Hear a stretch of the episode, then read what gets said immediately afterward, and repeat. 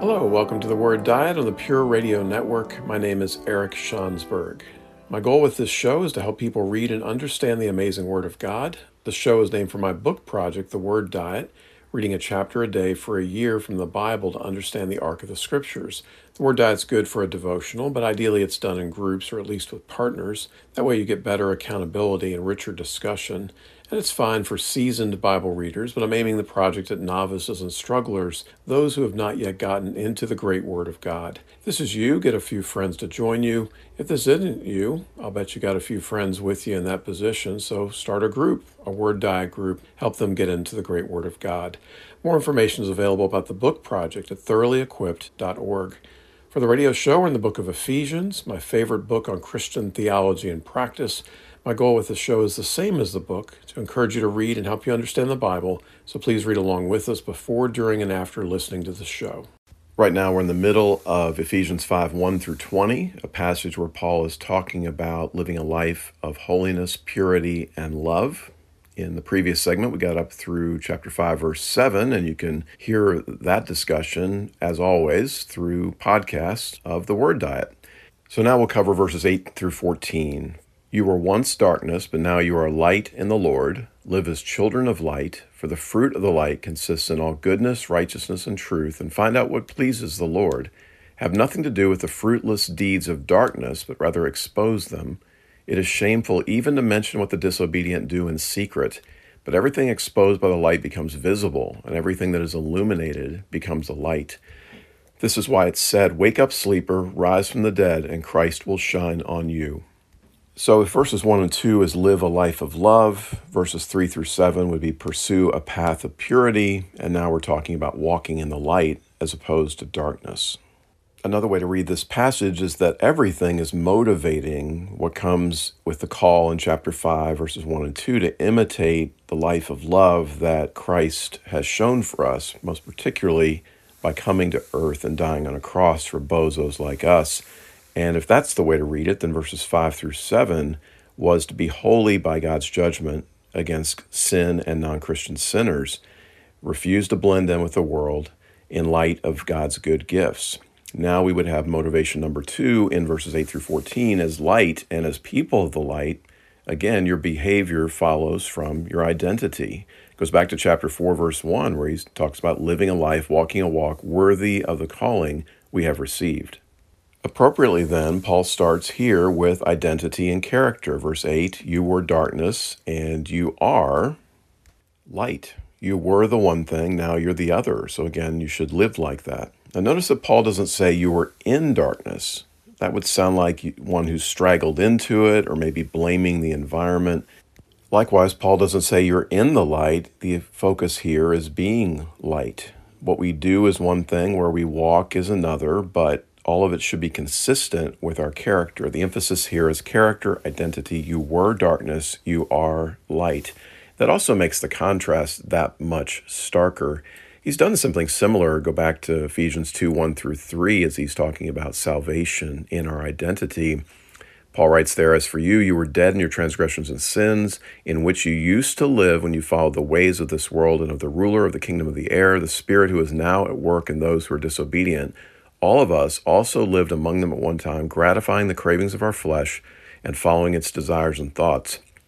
Like the rest, we were by nature deserving of wrath, or as the old NIV puts it, objects of wrath. So you're on one side or the other.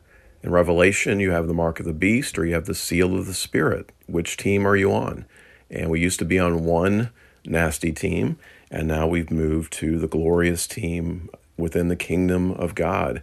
Paul does something similar in 1 Corinthians 6 9 through 11. Do you not know that wrongdoers will not inherit the kingdom of God? Do not be deceived, neither the sexually immoral, nor idolaters, nor adulterers, nor men who have sex with men, nor thieves, nor the greedy, nor drunkards, nor slanderers, nor swindlers will inherit the kingdom of God. And that is what some of you were. But you were washed, you were sanctified, you were justified in the name of the Lord Jesus Christ and by the Spirit of our God. And the focus in that passage is on identity. It's not those who commit adultery, it's adulterers. It's not people who struggle with greed, it's people who are identified as the greedy. And then in verse 11, Paul doesn't say that is what some of you did. He says that is what some of you were. That was your identity. That was your character. But then you were washed, you were sanctified, you were justified in the name of the Lord Jesus Christ by the Spirit of our God. That's our new identity washed, sanctified, justified. The believer is not one who doesn't sin. The believer is one who's not known by their sin because they have embraced the grace of God. So from there, identity leads to behavior. Paul writes here that you were once darkness, now you are light in the Lord, therefore live as children of light. Then continues into verse 9, talking about bearing fruit of goodness, righteousness, and truth that is the fruit of the light. We're conforming to the identity we have as children of the light.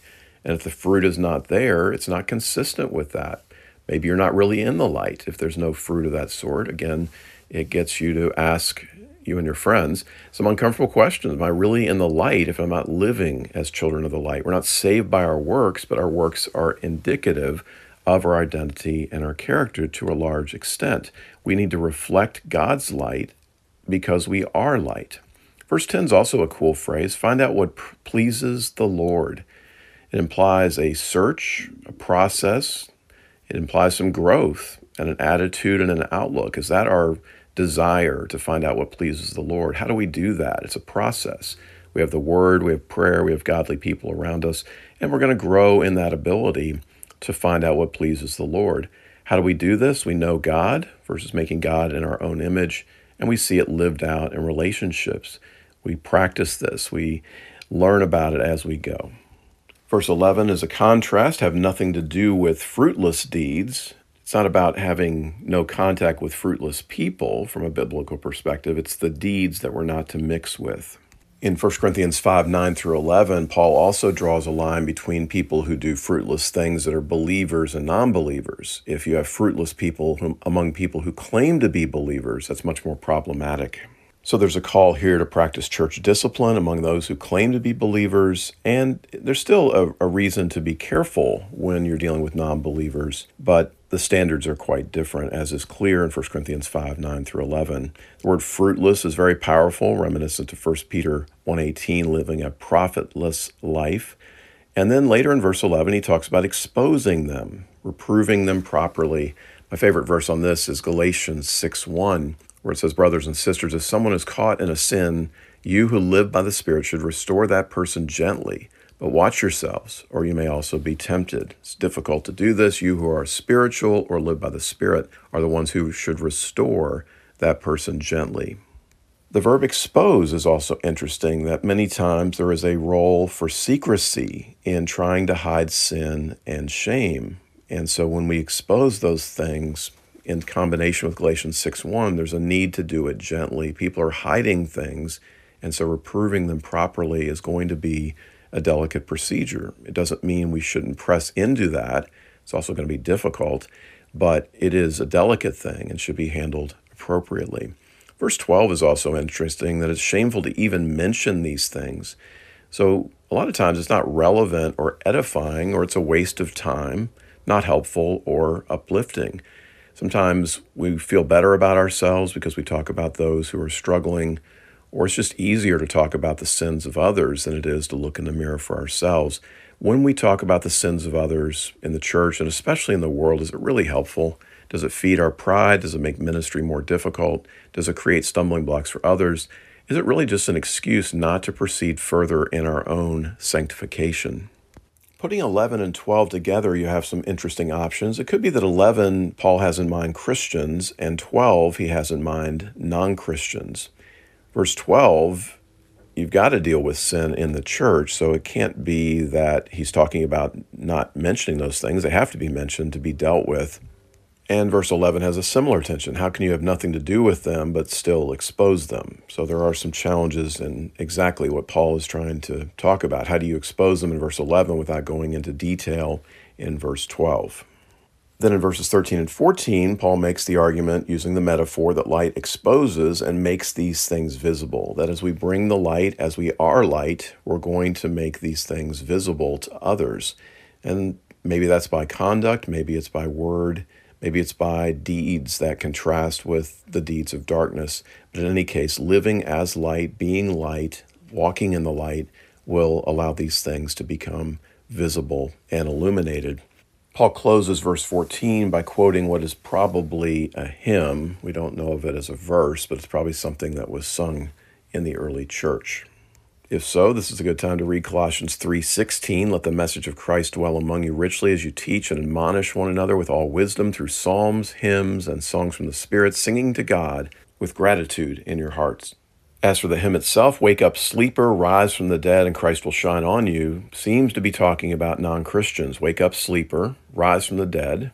If it were just wake up, sleeper, we might think it's Christians who are not walking in the light, but wake up, sleeper, rise from the dead seems to indicate non Christians. And then again, that identity we have in the light Christ will shine on you as a believer, as one in his kingdom. Christ will shine on you and through you, what Paul is motivating here in verses 8 through 14. Now, this passage is similar to many others in Scripture. We have themes of lights and shadows, darkness, ignorance, and evil, often used as metaphors for walking in the light and something similar to this. Jesus is the light of the world, don't put your light under a bushel, and so forth. So, if I were preaching on this, it'd be an extended riff on what to do with the metaphor in our own lives. Do we shine? Do we burn other people with our light? Do we blind other people with our light? Where do you put your lighter? and so on. We're called to be light. We are light, is what Paul says here. What's that look like for each of us? I hope you're challenged to live in the light, to be light, as Paul talks about here. All right, it's time to take a break. Please check out Proclaim from Pure Radio, Kentuckiana's Christian Community Bulletin, available online at pureradio.org and with free paper editions in store at 200 locations. Please spread the word about Pure Radio, this station, and this show. We'll be back in a minute. Welcome back to the Word Diet. In the previous segment, we did Ephesians 5 8 through 14, and we're going to move on to the next section now. We look at Ephesians 5 as a whole, we did verses 1 through 7, which was a list of conduct that Paul looked for in imitating a life of love, living a life of holiness. The central passage is verses 8 through 14 to live, love, and be light as God is light for us. And then with verse 15 and following, then we're back to the list angle, Paul giving a number of instructions. The other way to structure Ephesians 5 1 through 20 is that it opens with the call to imitate the life of love in verses 1 and 2. And then from there, he's providing motivations for doing that. So if we read it that way, then verses 3 through 7 is the call to be holy. 8 through 14 is the call to be light. And now in verses 15 through 17, we'll see the motivation that it's the very nature of wisdom to live in this manner. So let's read 15 through 17. Be very careful then how you live, not as unwise, but as wise, making the most of every opportunity because the days are evil. Therefore, do not be foolish, but understand what the Lord's will is. So, we're here talking about lifestyle as we have throughout chapter 5 and really from chapter 4 verse 1 on. That's the key verb from chapter 4, verse 1 through chapter 6, verse 9 to live a life, walk a walk worthy of the calling that we have received. So the phrase here means to watch carefully how you walk about. And this speaks to diligence, exactness, and accuracy. Live with purpose. Don't live without intention. Don't try to live randomly. Everything we do should have purpose. And how it's cast here is in terms of wisdom. Verse 15 talks about wisdom. That's one who lives skillfully, who constructs their life well. One thinks, I think, quickly here of Matthew 7 24 through 27, where Jesus talks about everyone who hears these words of mine and puts them into practice is like a wise man who built his house on the rock. The rain came down, the streams rose, and the winds blew and beat against that house, yet it did not fall, because it had its foundation on the rock. But everyone who hears these words of mine and does not put them into practice is like a foolish man who built his house on sand. The rain came down, the streams rose, and the winds blew and beat against that house, and it fell with a great crash. And it's so important to know in those verses that are recorded from Jesus in Matthew 7 that it's the same storms, it's the same materials of the house. The difference is simply the foundation on which the house is built. And Jesus makes the comparison to being wise, listening and obeying, being foolish, listening and then failing to obey, deciding to go our own way, deciding to build on our own foundation, our own decisions. Paul has a great passage on this in 1 Corinthians 3 10 through 15. By the grace God has given me, I laid a foundation as a wise builder, and someone else is building on it, but each one should build with care. For no one can lay any foundation other than the one already laid, which is Jesus Christ. If anyone builds on this foundation using gold, silver, costly stones, wood, hay, or straw, their work will be shown for what it is, because the day will bring it to light. It will be revealed with fire, and the fire will test the quality of each person's work. If what has been built survives, the builder will receive a reward. If it is burned up, the builder will suffer loss, but yet will be saved, even though only as one escaping through the flames. Again, the same idea is building with care. There, Paul changes the metaphor. The foundation is already set for the Christian, that's Jesus Christ. And then you have choices how to build on that foundation gold, silver, costly stones instead of wood, hay, or straw. In the Matthew 7 passage, we have an option of the foundations that we're going to use in the metaphor that Jesus develops. But the idea is the same. Wise is also used in the Old Testament for the skilled artisans of the temple. And the idea here is that it's a life built well and built to last. Hosea talks about our life is like a morning mist, and we can live that way as if it doesn't matter. But instead, we're called to build in such a way that it will last. Going God's way is in our best interests. Three quotes here. Berdyaev said, Life in time remains without meaning if it does not find its meaning in eternity. William James, the greatest use of life is to spend it for something that outlasts it. And Jim Elliot, he is no fool who gives that which he cannot keep in order to gain that which he cannot lose. Then in the first half of verse 16, we have an inspirational phrase make the most of every opportunity. Some other great passages on this Psalm 90, verse 12 teach us to number our days that we may gain a heart of wisdom. John 9 4, Christ says, As long as it is day, we must do the works of him who sent me. Night is coming when no one can work. Colossians 4 and 5, be wise in the way you act toward outsiders, make the most of every opportunity. And James 4 you do not even know what will happen tomorrow. What is your life? You are a mist that appears for a little while and then vanishes. The verb here for making the most of is translated elsewhere as redeem, which is pretty cool, or buy up, as in costly investments. And so the idea of redemption, turning something that's negative or neutral into something positive, or the idea of making investments, which imply a cost on the front end, but greater returns on the back end, both of those are appropriate. We should invest our time well. It's short, it's irretrievable. We've got the phrase that we're killing time and that's not a very good idea. We don't have a lot of time. Why would we kill it? Use the time that we have to our advantage and to the kingdom of God. We can get distracted. We can engage in ritual. We can be complacent. But instead, we should be focused. We should be engaged in thought rather than mere ritual and routine. And we should be striving for growth rather than struck in complacency. Paul uses the same word to describe Christ's work of redemption to buy back, including out of bondage and slavery. So, again, very cool language here. The word for time is kairos, which means a decisive moment, rather than chronos, which is using clock time. So, we could think of it in terms of days, minutes, and seconds, but he's also alluding to the key moments in life, making sure that we take opportunity there and take care of business, if you will. The last phrase in verse 16 is also interesting. It says, Because the days are evil. So that's what motivates early in verse 16, making the most of every opportunity. Now, what does Paul exactly mean here? Because the days are evil could mean despite evil. Don't use evil as an excuse. It might be tempting to go along with other people, to go with the flow, to go with the world, but don't do that. Because the days are evil, despite that, go the other direction or maybe in the face of evil. So here, this would be more of a call to justice. Make the most of every opportunity because the days are evil. You have great opportunities that are important, calls to justice to make the world right through the power of God. And then finally, maybe it's in contrast to evil. And that would fit with the context of the passage here, where he's talked so much about being a light. If you have the darkness of evil, then the light of the gospel is that much easier to see. Make the most of every opportunity because the days are evil. You have a great opportunity in front of you. How often do we respond the other way? Things are evil, therefore we hide in our bunker. Things are evil, therefore we give in. Things are evil, but we feel powerless to work for justice. Paul is calling us here to make the most of every opportunity in the face of evil, despite evil. And then finally, verse 17 therefore do not be foolish, but understand what the Lord's will is. So this sums up these three verses, which are focused on wisdom as opposed to foolishness, and then with a exclamation point about understanding the Lord's will.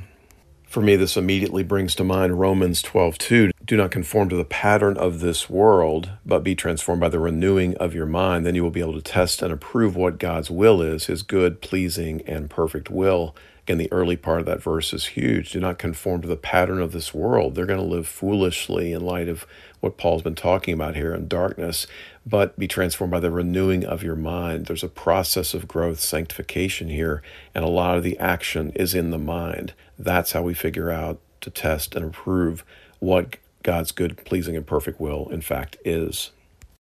The key words in this verse are foolish in contrast to understand. And the word understand is a Greek word that means to bring together. So there's a sense of synthesis here of wisdom with action and with all the things we've been talking about in chapter 5 that wisdom comes from walking a walk living a life doing the process that's being talked about here. In order to make decisions well we synthesize christianity with all facets of life.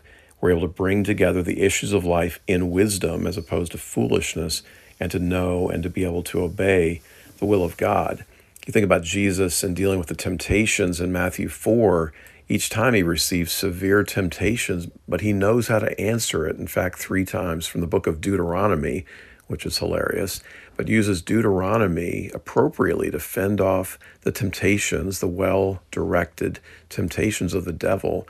And Jesus stands against those because he understands the will of God and the word of God. And this is one of the real tricks of life knowing when to do and what to say. It's knowing what to say and how to say it, when to say it, which scriptures apply.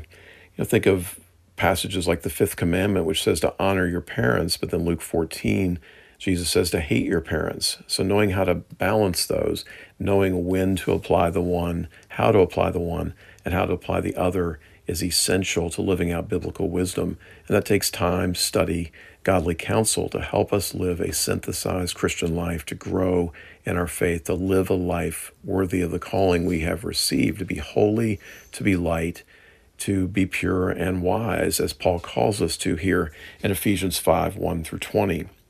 In contrast, the world says that many of our ideas are foolishness, but in the light of the gospel, it's in fact wisdom, as Paul talks about in 1 Corinthians 1. And these are areas of great importance for us to figure out God's good and perfect will. And when it calls us to go in another direction, we think of words like 1 Timothy 6:11, "But you, man of God, flee from all this and pursue righteousness, godliness, faith, love, endurance, and gentleness." We do that by fleeing what the world offers, which is in fact foolishness and darkness, and instead we pursue love, light, holiness, and wisdom. Lord, following Paul here in verses 15 through 17, we ask for help in being careful in how we live. We want to live lives of wisdom, not foolishness. We want to understand what your will is, and then from there to have the knowledge and wisdom to know that it's in our best interest and to rely on your spirit in us to listen to your conviction, to your counsel, and to have the courage to do the things that you want us to do. Help us to make the most of every opportunity whatever that looks like in our neighborhood, our family, our work, in our church. And the days are evil. They're always evil. And Lord, we just pray for your help in the midst of that. We pray that in the midst of darkness that we would be a light that would point people to you. Lord, we're so thankful for you and what you've done in our lives to redeem us and to work your goodwill inside of us. We thank you for these things in the name of Jesus. Amen. Time to take a break. Stay tuned. We'll be back in a minute.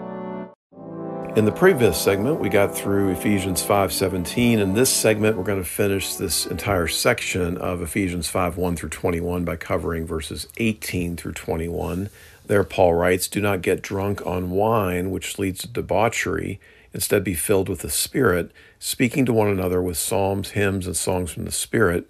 Sing and make music from your heart to the Lord, always giving thanks to God the Father for everything in the name of our Lord Jesus Christ submit to one another out of reverence for Christ. The first thing here is to talk about the structure. In the Greek, there's actually two commands, both of them in verse 18, all in one sentence. The commands are not to get drunk and to be filled with the Holy Spirit. So, an obvious contrast there. Don't fill yourself with alcohol, fill yourself with the Spirit. And the rest of it is modified, clarified, extended, and applied through five participles. Verse 19, speaking. Verse 19 at the end, singing and making music. Verse 20, thanking. And verse 21, submitting. That should naturally follow the decisions not to get drunk and to be filled with the Spirit. So instead, you could read it as don't get drunk, but instead be filled with the Spirit, speaking, singing, making music, thanking, and submitting. All those things directly follow from the commands in verse 18. Paul does something similar in Colossians 3 14 through 17, the parallel passage there, where he writes, And over all these virtues, put on love, which binds them all together in perfect unity. Let the peace of Christ rule in your hearts, since as members of one body you are called to peace, and be thankful. Let the message of Christ dwell among you richly as you teach and admonish one another with all wisdom through psalms, hymns, and songs from the Spirit, singing to God with gratitude in your hearts. And whatever you do, whether in word or deed, do it all in the name of the Lord Jesus, giving thanks to God the Father through him. So the first half of verse 18 is do not get drunk, and that's the obvious command from elsewhere in Scripture as well. Notice it implies that drinking is okay. There's other verses that also support that position. It's not drinking that's the issue, it is getting drunk that is the issue. It's a longer discussion that I don't care to get into since it is so obvious from the Scriptures, but the point here is drunkenness and what it leads to, which is debauchery an old joke here is if you have too much booze, you see double and you act single. And that's not good for anybody. You should stay in control of your body. Getting drunk is not appropriate. But ironically, you give up control of your body later in verse 18 properly, and that's to be filled with the Spirit. Uh, again, a phrase that appears quite a bit in the New Testament. Guthrie argues that this command can be seen as the culmination of the entire book to be filled with the Spirit is a huge deal. Filled means to be controlled by. There's other uses of this to be controlled by wrath in Luke 4:28, to be filled with awe in Luke 5:26, Acts 13:45 to be filled with envy. But here it's quite a passive verb. How do you obey it? You you are filled with the Holy Spirit, the breath, the wind, the power of the Spirit through availability. We make ourselves available and surrender to the Spirit. Our first need is to be born or baptized with the Holy Spirit. For example, Romans 8 9 talks about how if you have the Spirit, you have Christ. They go together. You can't have one without the other. We also have a reference here to the Spirit as the spring of living water. G. Campbell Morgan says, as Christ is yielded to, he fills all the life and persistently to such an effect that the rivers overflow and running forth bring life to those beyond. This filling is hindered when any part of the life is shut up against the Spirit. Our constant responsibility is that yielding ourselves to His inspection, to His direction, to His effective operation. As we do, He fills, and that means He cleanses, energizes, and transforms the life, and so passes out through the life in the influences which heal and help others. As for the verb being filled with the Holy Spirit, number of interesting grammatical points here. It's imperative, it's a command. It's present, which means it's now and ongoing. It's passive, it's something available to us, and it's also plural. As for it being present and continuing, John Stott says, We have been sealed with the Spirit once and for all, but we need to be filled with the Spirit and go on being filled every day and every moment of the day. So hopefully this is a continuously expanding experience, but it can be quenched, 1 Thessalonians 5.19, and the spirit can be grieved, as we saw in Ephesians 4.30, or as Dwight Moody memorably put it, I leak. Why do I need to be filled? Well, because I leak. On the passivity of it, Oswald Sanders says to be filled with the Spirit means simply that the Christian voluntarily surrenders life and will to the Spirit through faith, the believer's personality is permeated, mastered, and controlled by the Spirit. The meaning of filled is not to pour into a passive container, but to take possession of the mind. That's the meaning found in Luke 5:26. They were filled with awe. Underneath this, I think we can point to the somewhat ironic role of spiritual disciplines, that they're a form of work. They are activities that we undergo or purpose not to do, as in the case of silence and solitude, but they're purposely done in order to make ourselves more available to the Spirit and His working. This is not simply a reference to laying in a hammock and making ourselves available as some sort of passivity and laziness, complacency. There is an activity here. Francis Schaeffer called it active passivity, and the role of the spirits through prayer, study, service, community, worship, and the like are essential for us to be filled with the Spirit. On the plural nature of this verb, it's not obvious in the English, but it's there in the Greek that this is meant for the community rather than simply the individual. We saw this in chapter 4 when Paul emphasized unity. Guthrie puts it this way the work of the Spirit is to create a new human and right relationship among human beings. So, this verse 18 is really interesting, and it's an interesting comparison. Do not get drunk on wine, which leads to debauchery. Instead, be filled with the Spirit. It's the best Paul and the Spirit could come up with, so let's spend a little time thinking about this. Both of these can be spoken of as being under the influence. Both of them speak to greater happiness, although the former is quite temporary through numbing and forgetting. Alcohol is a depressant. What the Spirit brings instead is more joy than happiness, a joy that, despite circumstances, permeates our being. Both are leading to less repression Uh, in the case of drunkenness, Wiersbe points out that it'll make you less repressed to the point of being a fool, but in the case of the Holy Spirit, being a fool for Christ's sake. Drunkenness calls attention to the self. Being filled with the Spirit allows one to witness for Christ. John Stott talks about alcohol causes you to lose control, the Spirit causes you to gain control. And then again, after the commands, there are the participles. In verse 19, all of them connected to praise, speaking, singing, and making music. The speaking part of it is interesting, at least in my circles, we don't do much of that. The idea of responsive reading and the like. It's interesting that Revelation has 14 doxologies, 10 of which are spoken. If we're trying to emulate the worship of heaven, we should do more speaking and chanting and less singing. In an obscure part of Romans, Paul says some similar things. Romans 15, 5 through 11. May the God who gives endurance and encouragement give you the same attitude of mind toward each other that Christ Jesus had, so that with one mind and one voice you may glorify the God and Father of our Lord Jesus Christ. So there he's speaking of the one mind, the unity, the one voice of praise that he's talking about here. Endurance, encouragement, the same attitude of mind, very similar to stuff that he's talked about here in Ephesians 5. Picking back up at Romans 15, 7, accept one another then, just as Christ accepted you, in order to bring praise to God. So unity and praise connect to each other. Verse 8 For I tell you that Christ has become a servant of the Jews on behalf of God's truth, so that the promises made to the patriarchs might be confirmed, and moreover, that the Gentiles might glorify God for his mercy. As it is written, Therefore I will praise you among the Gentiles, I will sing the praises of your name. Again, it says, Rejoice, you Gentiles, with his people. And again, praise the Lord, all you Gentiles. Let all the peoples extol him.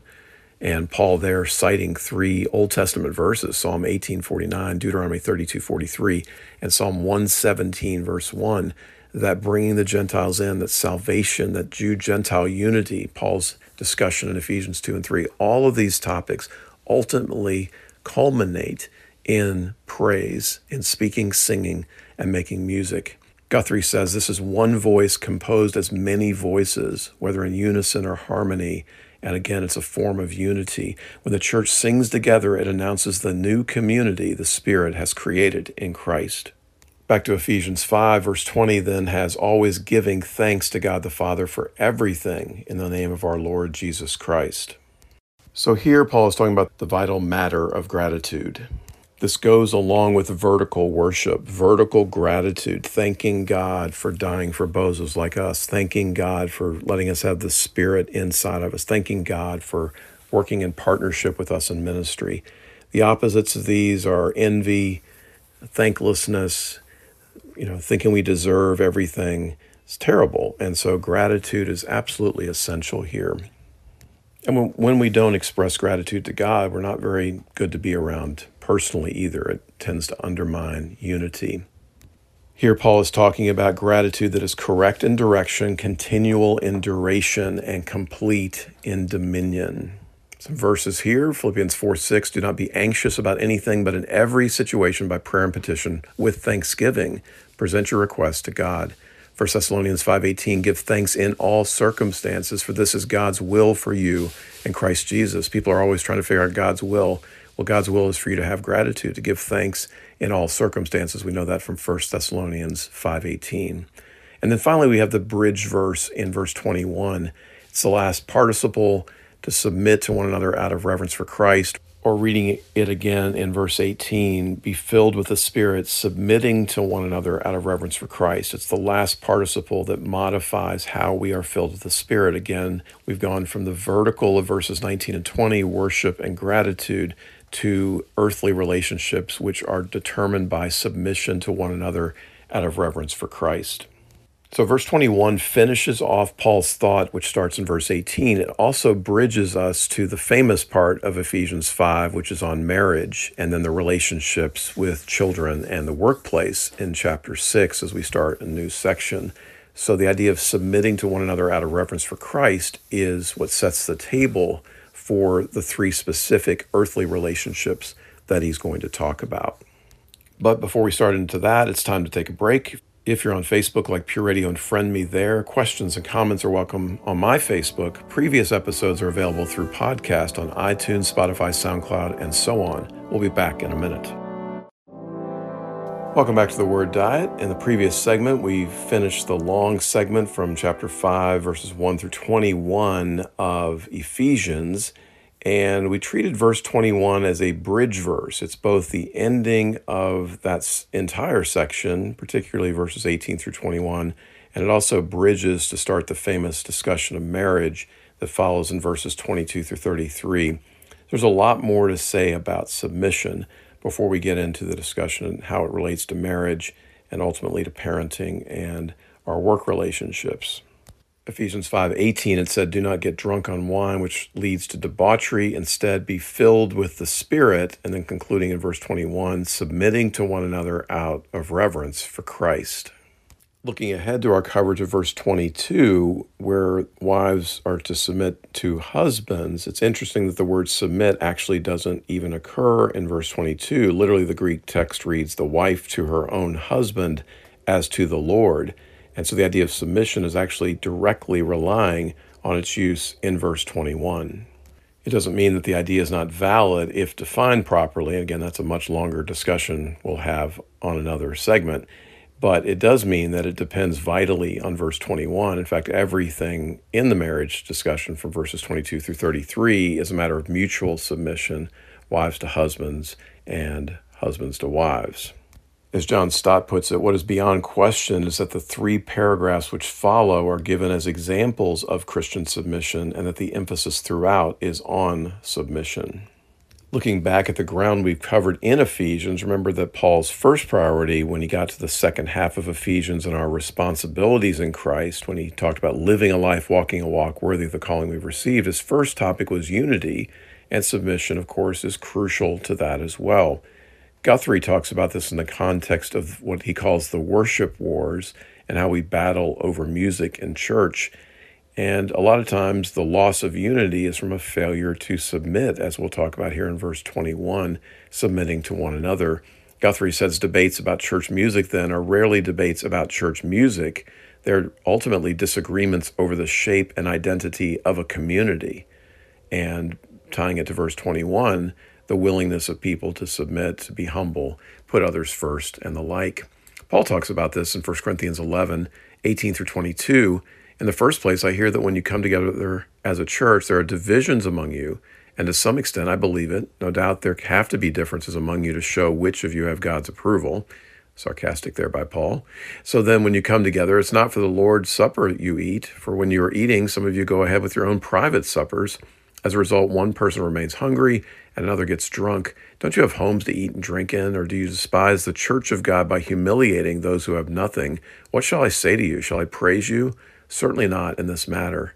And so, church music is obviously different, but it's the same. It's people putting themselves first over others, failing to submit to one another in the way that Paul is describing here.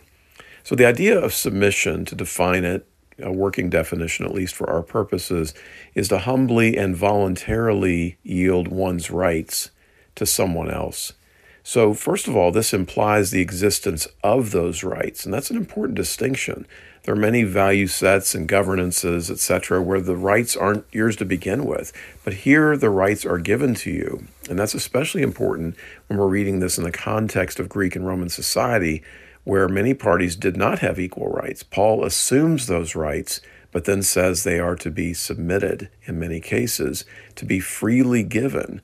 And often this involves far greater strength. I think this is actually an example of the mystery that I played with back in Ephesians 3:18 where Paul in talking about love says he wishes that they would have power. He prays that would, they would have power together with all the Lord's holy people to grasp how wide and long and high and deep is the love of Christ. Why do you need power to grasp the love of Christ? Well, it takes power sometimes to handle difficult teachings, or in this context, to handle something which can be difficult like submission. Now, submission is not meant to lead to exploitation or abuse or injustice. As we'll talk about later, there are limits to submission. There are contexts in which submission is not appropriate or ongoing submission is not commanded and not wise. This is not a matter of subjection or subjugation. Certainly in Paul's time, this would have been a key issue, Roman and Greek culture, but even in our time and even in our own country, uh, we can look at a variety of modern values where it's not something that's at the top of people's list to submit, first of all, to have rights that are submittable, but then once you have those rights to submit them, it is utterly consistent with the ministry of Jesus and utterly inconsistent with the ways of the world. We look with friends and peers.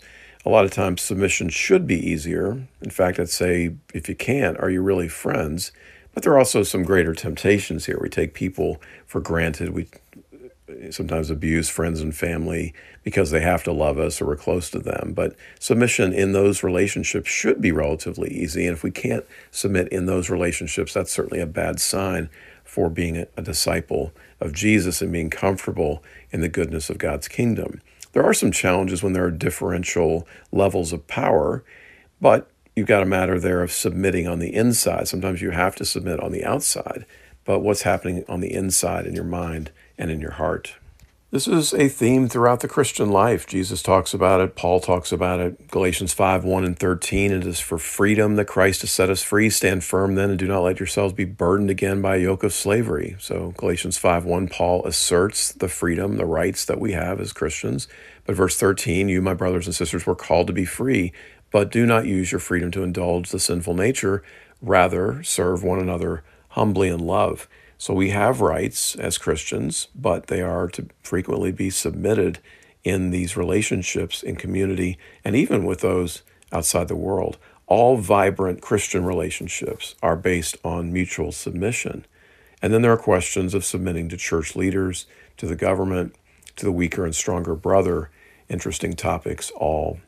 No one has done this more than Christ. Christ had every reason not to submit and yet did submit fully from on high. Philippians 2 3 through 8.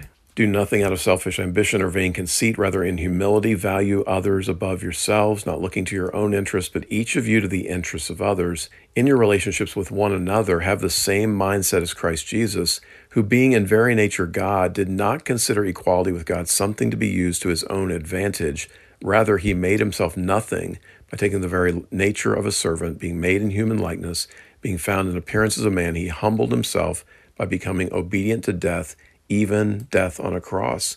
So Jesus is the ultimate example of this. And if we're disciples of Jesus, we follow him in sufferings, we follow him in submission. Practically, you don't need to be a believer to understand this, that a conciliatory attitude helps with relationships, just as a practical matter. And as we'll talk about next week, it's especially the case in marriage. Randolph Ray said marriage is never finished. The lesson is never learned. The effort is never at an end. Marriage, like life, is a matter of solving the little things. The big ones generally take care of themselves. It is a matter of surrendering small personal preferences. And if you've been married for any length of time, that statement is as obvious as my arm is long. Now, in all of the above, submission is not equal to universal obedience. We'll see this as we delve into the passage in the next few weeks. Ephesians 5:22 Paul qualifies submission as to the Lord. In chapter 6, verse 1, it's in the Lord. Chapter 6, verse 5, just as you would obey Christ. A lot of people read these verses out of context, but there's always that phrase there that if it's not as to the Lord or in the Lord or just as you would obey Christ, in other words, if you're being led into self harm or sin or something else, then submission ends at that point. There are boundaries to be drawn here. This is certainly the matter when it comes to obedience to the state. For example, Acts 5:29, Peter and the apostles replied, "We must obey God rather than human beings." So Christians should be excellent citizens except when the state calls us to sin or calls us to deny God or worship idols or the like. But submission to the state is something that we find in the scriptures as well.